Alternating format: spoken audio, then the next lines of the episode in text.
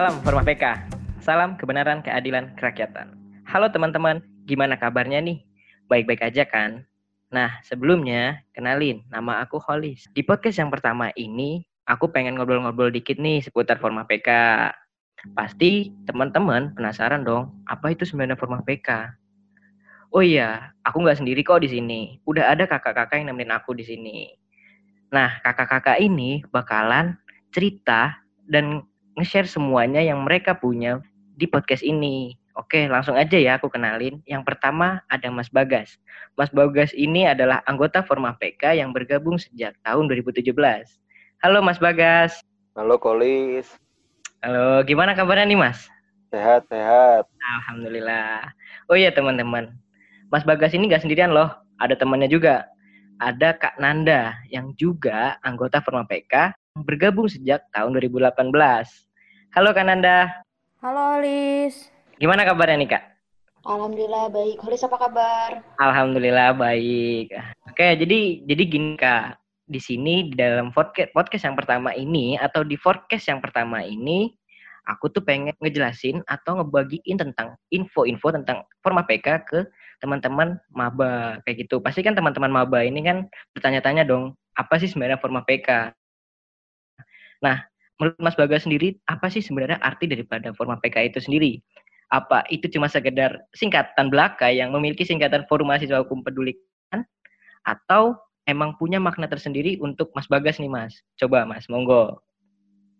Uh, makasih Kolis buat waktunya. Kalau buat aku sih, Forma PK itu kan aku kenal ya dari maba, dari perkenalan LO itu. Ya pertamanya aku mau ada kegiatan di organisasi, buat aku ngisi waktu aja lah. Ternyata pas aku menjalankan uh, kurang lebih udah tiga tahunku di Forma, aku nemu Forma itu ya bisa jadi tempat bermainku, tempat nongkrong juga, tempat belajar juga pastinya. Jadi aku nggak cuman sekedar kaku doang aku mau mencari pelajaran, mencari kegiatan juga di dalam forma, tapi hal-hal yang lain itu yang udah aku sebutin aku dapat di dalam forma kayak gitu sih. Aku juga sering ke, apa ngobrol sama dosen dan juga orang-orang di luar forma sendiri, baik itu di di organisasi di FH maupun ya di Kota Malang sendiri. Aku ya ada kesempatan lah berharga lah menurutku buat bisa ngobrol juga sama mereka. Dapatnya dari forma ya kayak gitulah. Wah seru banget tuh ya pastinya ya. Kalau misalnya Coba. dari Kak Nanda kayak gimana tuh Kak hmm gak jauh beda sih dari Mas Bagas. Yang pasti awalnya sih aku kenal forma itu uh, dari pengenalan LO sama cuman waktu itu pada awalnya aku nggak terlalu berminat masuk forma. Tapi karena temanku salah satu temanku yang juga anggota forma maksa kekeh ayo lah ikut forma ayo ikut forma. Karena pada saat itu kita belum punya LO sama sekali akhirnya uh, ya aku coba untuk masuk ke forma. Pada awalnya aku nggak terlalu berminat uh, untuk mengikuti kegiatan di forma tapi setelah aku jalanin hampir 2 tahun ini Forma itu nggak cuman benar kata Mas Bagas tadi, nggak cuman tempat belajar aja, tapi di situ juga aku bisa nemuin teman-teman baru yang bahkan udah seperti keluargaku sendiri gitu, nggak cuma yang basa-basi doang keluarganya, tapi emang benar-benar keluarga kayak gitu sih. Terus juga menemukan relasi baru dari organisasi yang di luar uh, eh, FH maupun yang di dalam FH kayak gitu sih. Oh iya sih kak. Waktu itu jadi aku juga waktu itu pernah ikut kegiatan. Waktu itu yang kita ikut aksi solidaritas yang buat korban bullying tuh yang kita di CFD kawasan Ijen ya kan? Mes ya nah di situ tuh bener-bener aku tuh ngerasain yang namanya memang kita dituntut untuk peka terhadap keadaan sosial yang mana artinya kita tidak hanya peduli akan diri sendiri tapi kita juga peduli dengan sekitar. Nah di situ benar-benar aku tuh ngerasain yang namanya kekeluargaannya kepekaannya kepeduliannya dan semuanya yang yang itu tuh nggak aku dapetin sebelumnya kayak gitu kan. Makanya kayak wah ternyata asik juga nih. Nah kan kebetulan karena aku masih baru nih ya di forma PK dan mungkin teman-teman juga masih banyak yang bertanya-tanya itu tuh sebenarnya kegiatan daripada forma PK itu tuh apa aja sih selain yang tadi aku kasih tahu yang kayak misalkan kita ada aksi solidaritas dan kayak gitu-gitunya sih mungkin dari siapa dulu mau bahas bagas atau kananda Nanda dulu ya Nanda, Nanda. Bagas, Bagas. Balik uh, kegiatan lain ya Iya. selain kegiatan-kegiatan sosial apa aksi solidaritas kayak Iya, gitu. pokoknya kegiatan-kegiatan yang dilakukan lah kak. Itu kira-kira apa tuh? banyak sih forma itu nggak cuma kaku kegiatan yang eh, harus berhubungan sama apa namanya eh kegiatan hukum gitulah istilahnya. Kita juga ada kegiatan-kegiatan lain yang kayak misalkan eh acaranya si Kesma tuh misalkan kita juga seneng-seneng di situ. Nggak yang mesti selalu acara-acara kaku lah. Terus juga nggak mesti acara aksi solidaritas kita juga ngadain seminar. Terus ngadain diskusi-diskusi yang memang sesuai isu yang berkembang. Gak cuman ngadain aksi lah intinya gak cuman LO yang demo-demo kayak gitu enggak enggak Bang Bagas deh lanjutin Bang Bagas. Ya aku mau nambahin dikit aja. Paling sebenarnya kan kalau eh, kita masuk ke forma, terus kita mikirnya, oh iya forma itu kan pendampingan kasus non litigasi. Itu kan eh, sebuah kegiatan yang udah kita tahu dari sebelum kita masuk forma dan itu memang oh kita tuh masuk forma buat ini. Tapi di luar itu pun tadi udah disebutin juga banyak kegiatan yang lain. Jadi kalau kegiatan secara pendampingan seperti itu kan memang sudah sewajibnya kita tahu. Tapi pun kalau misalnya kita eh, mencari kegiatan yang lain atau apa, ada juga pelatihan LO legal opinion. Terus juga kalau misalkan ada beberapa hari besar kita juga memperingati. Kita juga eh, dari beberapa divisi ada yang main ke panti asuhan untuk untuk melakukan kegiatan sosial. Terus juga ada tadi juga disebut kegiatan kesma ya kayak gitulah. Jadi mungkin pembagiannya bukan antara kaku dan nyantainya tapi pas kita masuk itu kita memilih untuk oh ya aku tahu kegiatan di dalam itu seperti apa. Di luar itu juga ada ternyata kegiatan yang lain di dalamnya. Ya kayak gitu sih sebenarnya kalau aku lihatnya Oh begitu. Oh jadi, oh benar benar benar benar mas. Jadi aku juga ngerasain nih, maksudnya dari kegiatan-kegiatan Forma PK itu emang kita nggak cuma kegiatan-kegiatan yang di luar, tapi kita juga mengimprove anggota-anggota Forma PK-nya untuk mengupgrade apa yang dimiliki oleh anggotanya itu sendiri, kayak soft skill-nya dan segala macamnya kayak gitu ya. Jadi kita nggak cuma dilatih untuk mempertajam kepekaan sosial kita, tapi kita juga kayak kayak bukan sekedar organisasi biasa, tapi kita juga sebuah keluarga kayak gitu ya mas ya mungkin ya. Nah, itu kan enak tuh lebih didengarnya kan enak gitu Iya, kira-kira nih mas, dari beberapa tahun mas bergabung nih dalam Forma PK, ada nggak mas yang kayak kasus-kasus yang menurut mas ini menarik gitu? kalau misalkan bahas aku pas pertama masuk dulu sama yang sudah lebih dulu masuk ke di Forma kan yang angkatan 2016, 2015 juga waktu itu masih ada 2014 ya aku sebenarnya tipe orang yang kalau misalkan memang ada suatu diajak ya aku berangkat berangkat aja. Dan sebenarnya jujur aja pas ikut ke mana ya aku juga kayak kosong aja ini nggak tahu harus ngapain ketemu siapa dan apa kasusnya itu tentang apa. Tapi sambil lalu aku ikut terus ternyata ya nggak nggak semua yang kita harapin itu juga bisa dapat tapi juga nggak nggak jadi menyalahkan bahwa aku nggak dapat apa-apa. Di situ misalkan aku pernah dapat pembuangan limbah B3 itu di Raci pas itu aku semester 2 pas semester 3 aku lupa. Sambil berangkat itu aku belajar oh ternyata pengaturan pembuangan limbah seperti ini seperti ini. Ternyata kalau misalkan memang uh, limbah B3 itu aturannya seperti ini dan juga di luar itu juga aku jadi tahu oh ini namanya daerah Raci Pasuruan ya kayak kayak gitu sih menurut aku yang kalau dibilang paling per, berkesan semua semua kasus atau semua kegiatan di Forma ya punya tempat berkesan sendiri sih buat aku kayak gitu sih. Nanda mau nambahin nggak? Apa ada yang lain gitu pernah ikut kasus juga nggak? Aku ikut kasus tuh karena aku dari awal masuk forma masuknya divisi litbang ya. Jarang jarang turun langsung ke lapangan. Cuman pertama kali itu aku ke kasusnya ini ya tuh apa sih namanya? Kasusnya Mas Fajar itu. Kasusnya Mas Fajar yang mahasiswa FISIP. Nah itu pertama kalinya aku ikut ngurus kasus dan harus ke instansi. Waktu itu tuh udah mulai dilepas sama kadifo kadifku yang dulu sama Bang Jose dan Kak Cervin. Dan itu aku ke kantor polisi untuk nyampein surat uh, bareng sama Dimas Pasya, temenku sama Danila. Kita di situ awalnya takut, cuman uh, kayak takut salah lah. Ini gimana penyampaiannya? Cuman sebelum kita uh, ke instansi itu tetap ada bekalnya dulu dikasih tahu apa yang harus disampaikan, apa yang kata-katanya harus kayak gimana. Yang paling berkesannya itu aku tahu bahwa Malang itu sangat luas karena di situ aku harus ke Kepanjen dari dari kantor polisi di Dau ya, ujung ke ujung.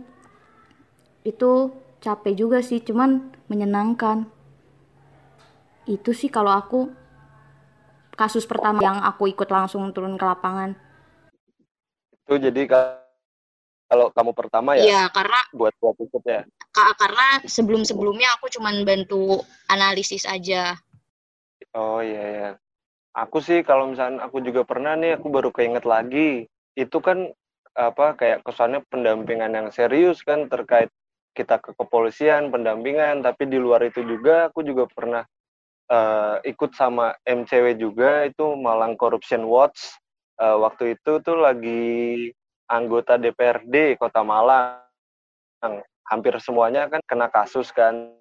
Terus juga ada kasus uh, mantan Bupati Batu kalau nggak salah. Nah itu aku ikut diskusi bareng di MCW, bareng sama juga kampus-kampus uh, yang lain juga. Ya, dan menurutku aku di situ kayak ya ini apa nih kasus korupsi kayak gimana aku pun juga nggak paham. Tapi masa aku datang juga udah udah belajar udah dapat kesempatan itu aku nggak belajar. Dan ya, akhirnya aku juga cari tahu oh ternyata ada kasus korupsi korupsi seperti ini kayak gini gini gini ya aku belajar sambil jalan itu sih.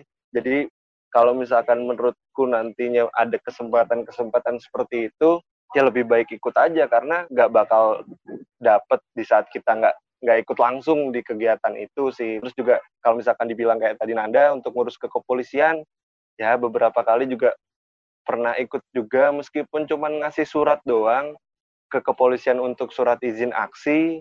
Untuk waktu itu tuh lagi hari buruh kalau nggak salah tapi kan ya iseng aja buka oh ternyata format suratnya tuh kayak gini ini ternyata kalau ngasih surat izin aksi itu ke bagian ini ya itu aku juga nyari-nyari tahu juga yang menurutku hal-hal berkesannya seperti itu sih. Nggak selalu tentang kayak aku dapat pelajaran yang bagus aku ada ada dapat tentang masalah hukumnya. Kalau misalkan pun uh, dari kita nggak menikmati prosesnya menurutku juga nggak dapet sih kayak gitu. Kalau aku gitu sih. Sih bang karena dari pengalaman ngurus kasus di Forma itu nggak cuma cara substansinya aja yang kita dapat, tapi pengalaman kita ketemu orang dari instansi lain juga itu yang nambah pengalaman juga. Aku waktu itu uh, pertama kali aku ketemu instansi lain itu waktu mau bikin acara Advo Media ya bang.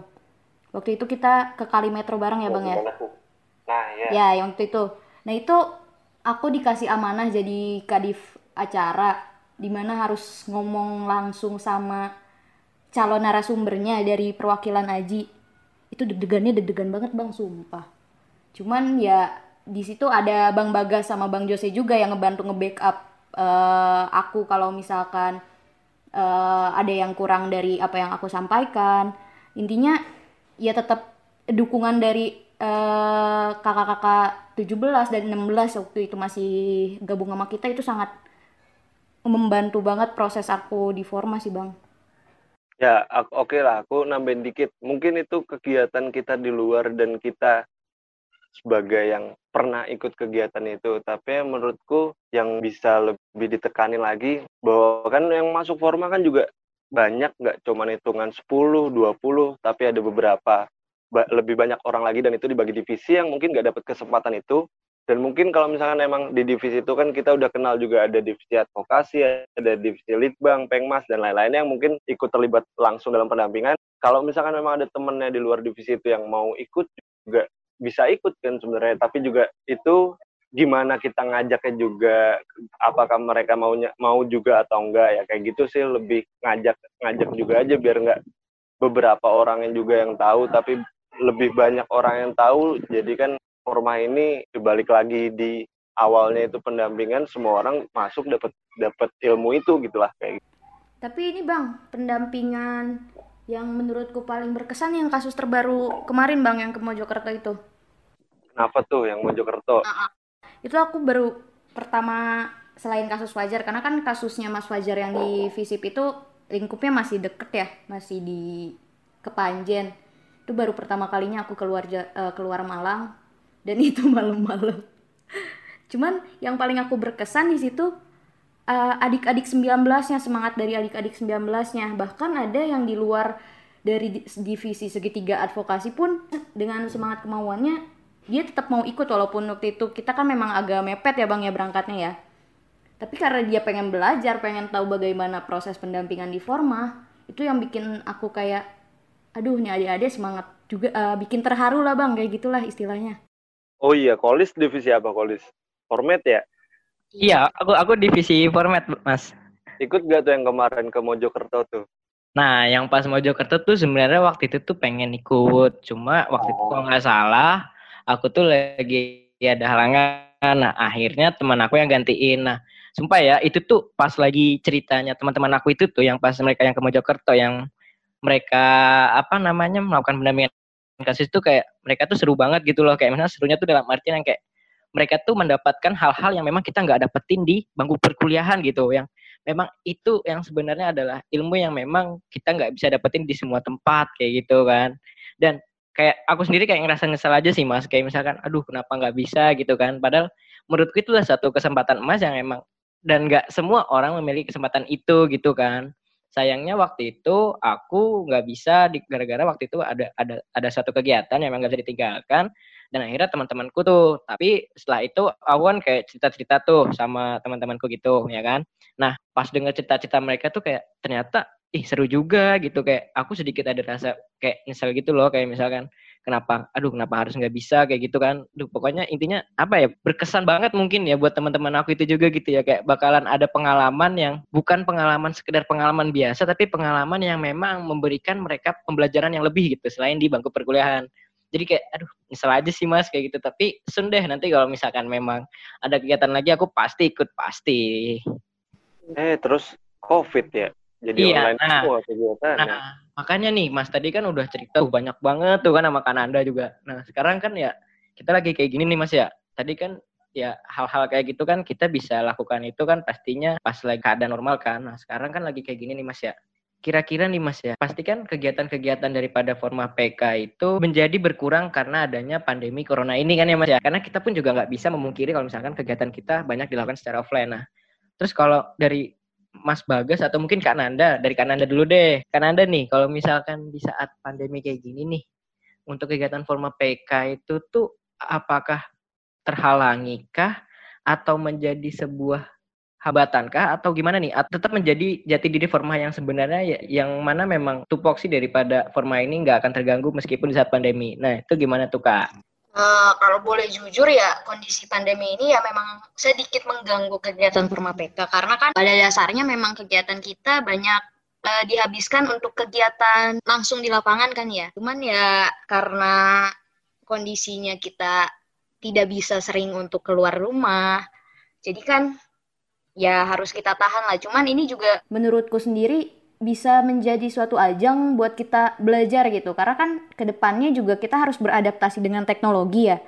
Eh, kita bisa belajar buat eh, mencari inovasi baru lah dalam melakukan eh, advokasi. Karena kan kita juga punya program kerja advokasi media tuh. Nah ini ini ajangnya nih sini. Kita bisa maksimalin itu gak advokasi media itu? Sini tempatnya kita untuk beradaptasi akan hal itu. Cuman ya yang paling bisa kita lakukan saat ini paling cuma saat ini cuma mengadakan webinar-webinar untuk pendampingan kasusnya sih selama sekitar 1 sampai 2 bulan waktu awal Covid itu mungkin emang agak terganggu. Cuman sekarang udah mulai bisa dilaksanakan sedikit-sedikit walaupun eh, teman-teman yang turun ke lapangan langsung nggak bisa terlalu banyak karena kan kita juga harus mentaati protokol kesehatan ya. Tapi menurut Bang Bagas kira-kira gimana Bang? Apa sih eh, ek- keadaan pandemi ini eh, apa yang harus dilakukan Forma gitu Bang pada saat pandemi sekarang gitu biar tupoksi kita tuh tetap terlaksana gitu tetap marwahnya forma tuh tetap tetap ada gitu bang kalau pandemi kan ya sebenarnya ini ya bencana nggak cuman forma doang atau Eva doang atau Malang doang nasional bahkan apa internasional juga. Jadi kegiatan kegiatan kita biasanya dibatesin kan. Kalau ngelihat dari kemarin sih kan udah banyak eh, kegiatan-kegiatan juga yang jadi online kayak webinar-webinar juga kayak ya sekolah acara ya kalau kemarin kalau nggak salah ya sekolah acara terus juga ya betul. ngobrol-ngobrol sama alumni juga. Di situ kan juga kita sama-sama pendampingan sama-sama belajar ya berpindah medianya aja kita sekarang ke arahnya online. Tapi untuk mungkin untuk pendampingan yang langsung kan dikurangin juga tapi bukan berarti nggak jalan. Mungkin beberapa orang atau tindak lanjutnya berupa press release atau berupa tulisan atau misalkan emang nanya dulu ke yang Mojokerto kayaknya masih lanjut kan itu kalau nggak salah tapi kan hanya beberapa orang. Ya baru lanjut lagi. ya, kayak gitu lah Terus kan juga itu yang ada kegiatan yang kamu bilang itu advokasi media menurutku hal-hal yang kayak gitunya mungkin bisa dimaksimalin untuk waktu-waktu sekarang kayak gitu sih. Sebenarnya emang emang lagi kena juga semua gimana Gak lagi. bisa diapa-apain juga kan ya Bang? Malah beban berat lagi buat buat pengurus-pengurus sekarang harusnya untuk muter otak lagi kegiatan apa yang harusnya ada sekarang. Ya contohnya ya podcast ini. Nah ini inovasi baru dari format. Tepuk tangan buat format. Yo i keren dong nah. format. Jadi berarti intinya gini ya mas ya. Berarti pokoknya apa pun yang terjadi walau badai menghadang pokoknya format tetap jalan ya. Anjay, apa pun ya. itu. Iya enggak Ahmad. Iya enggak sih? Yo i yo i karena format tuh keren. Nih mas kan tadi kita lagi ngomongin apa yang pandemi ya.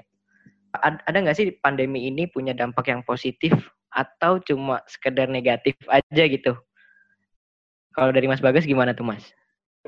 Kalau buat forma ya pastinya ada ada positif ada negatif tapi kayaknya banyak negatifnya karena kegiatan forma kan banyaknya ya kegiatan langsung ketemu orang kegiatan yang di luar kebanyakannya jadi buat misalkan sekarang ini kayak uh, Kole sendiri bilang ke, tadi mau ikut kasus ini adanya pandemi gini kan malah mau ikut malah jadi nggak bisa ikut. Terus juga kegiatan-kegiatan lain juga uh, berhenti juga kan.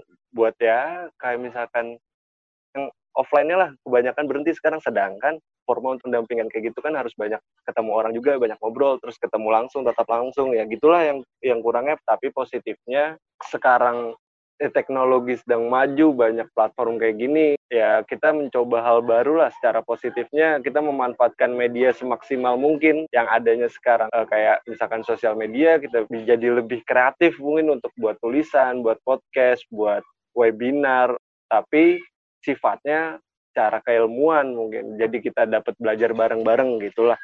Nggak tahu deh kalau Nanda mungkin gimana positif negatifnya pandemi ini buat kegiatan forma. Iya, bener sih Bang, banyaknya lebih ke negatifnya. Karena kan kita juga awal periode udah merencanakan semuanya kan, udah membuat timeline kegiatan, segala macam. Cuman ya karena isi pandemi ini, mengingat kegiatan forma banyaknya dilakukan secara lang terhambat, kayak misalkan, apa sih salah satu proker forma tuh PH besar, pendampingan desa kan, ya itu kan jadi terhambat banget ya Bang, dan di situ kan kalau misalkan dibuat online pun kan sebenarnya bisa. Cuman feel-nya agak kurang dapet gitu kan ya Bang ya. Karena kan pengalamannya saat PH besar di prosesnya itu yang sangat paling berkesan lah saat persiapan pelaksanaan PH besar. Terus positifnya apa ya dari pandemi Kalau buat forma itu sih benar pada Bang. Kita bisa uh, skill kita lah mengimprove media advokasi forma sendiri gak cuma melalui secara konvensional tapi uh, kita juga bisa memanfaatkan teknologi yang ada gitu loh. Jadi ke depannya lebih kreatif kan kita dalam mengadvokasi suatu kasus ya gitulah paling kalau positif negatif. Mm, bener.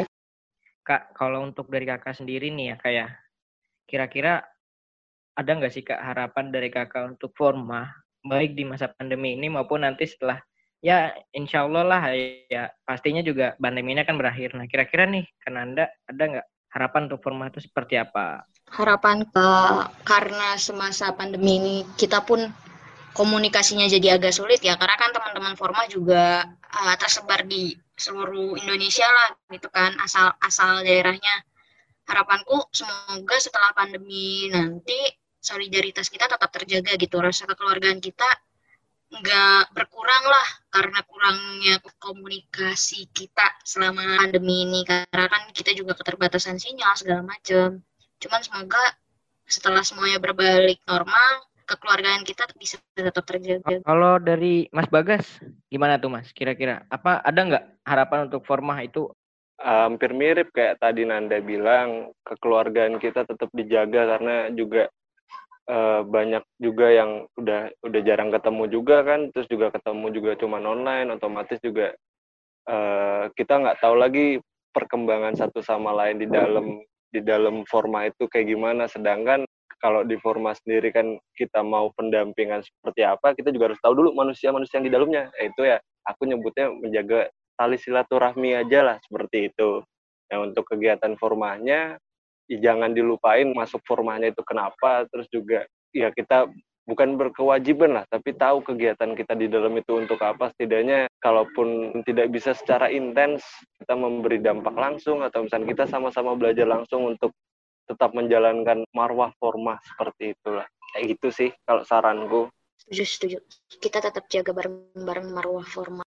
Jadi menurutku pandemi ini bukanlah menjadi satu alasan untuk kita berhenti untuk mencari, kita berhenti untuk berinovasi dan kita berhenti untuk mengasah diri. Kayak gitu sih.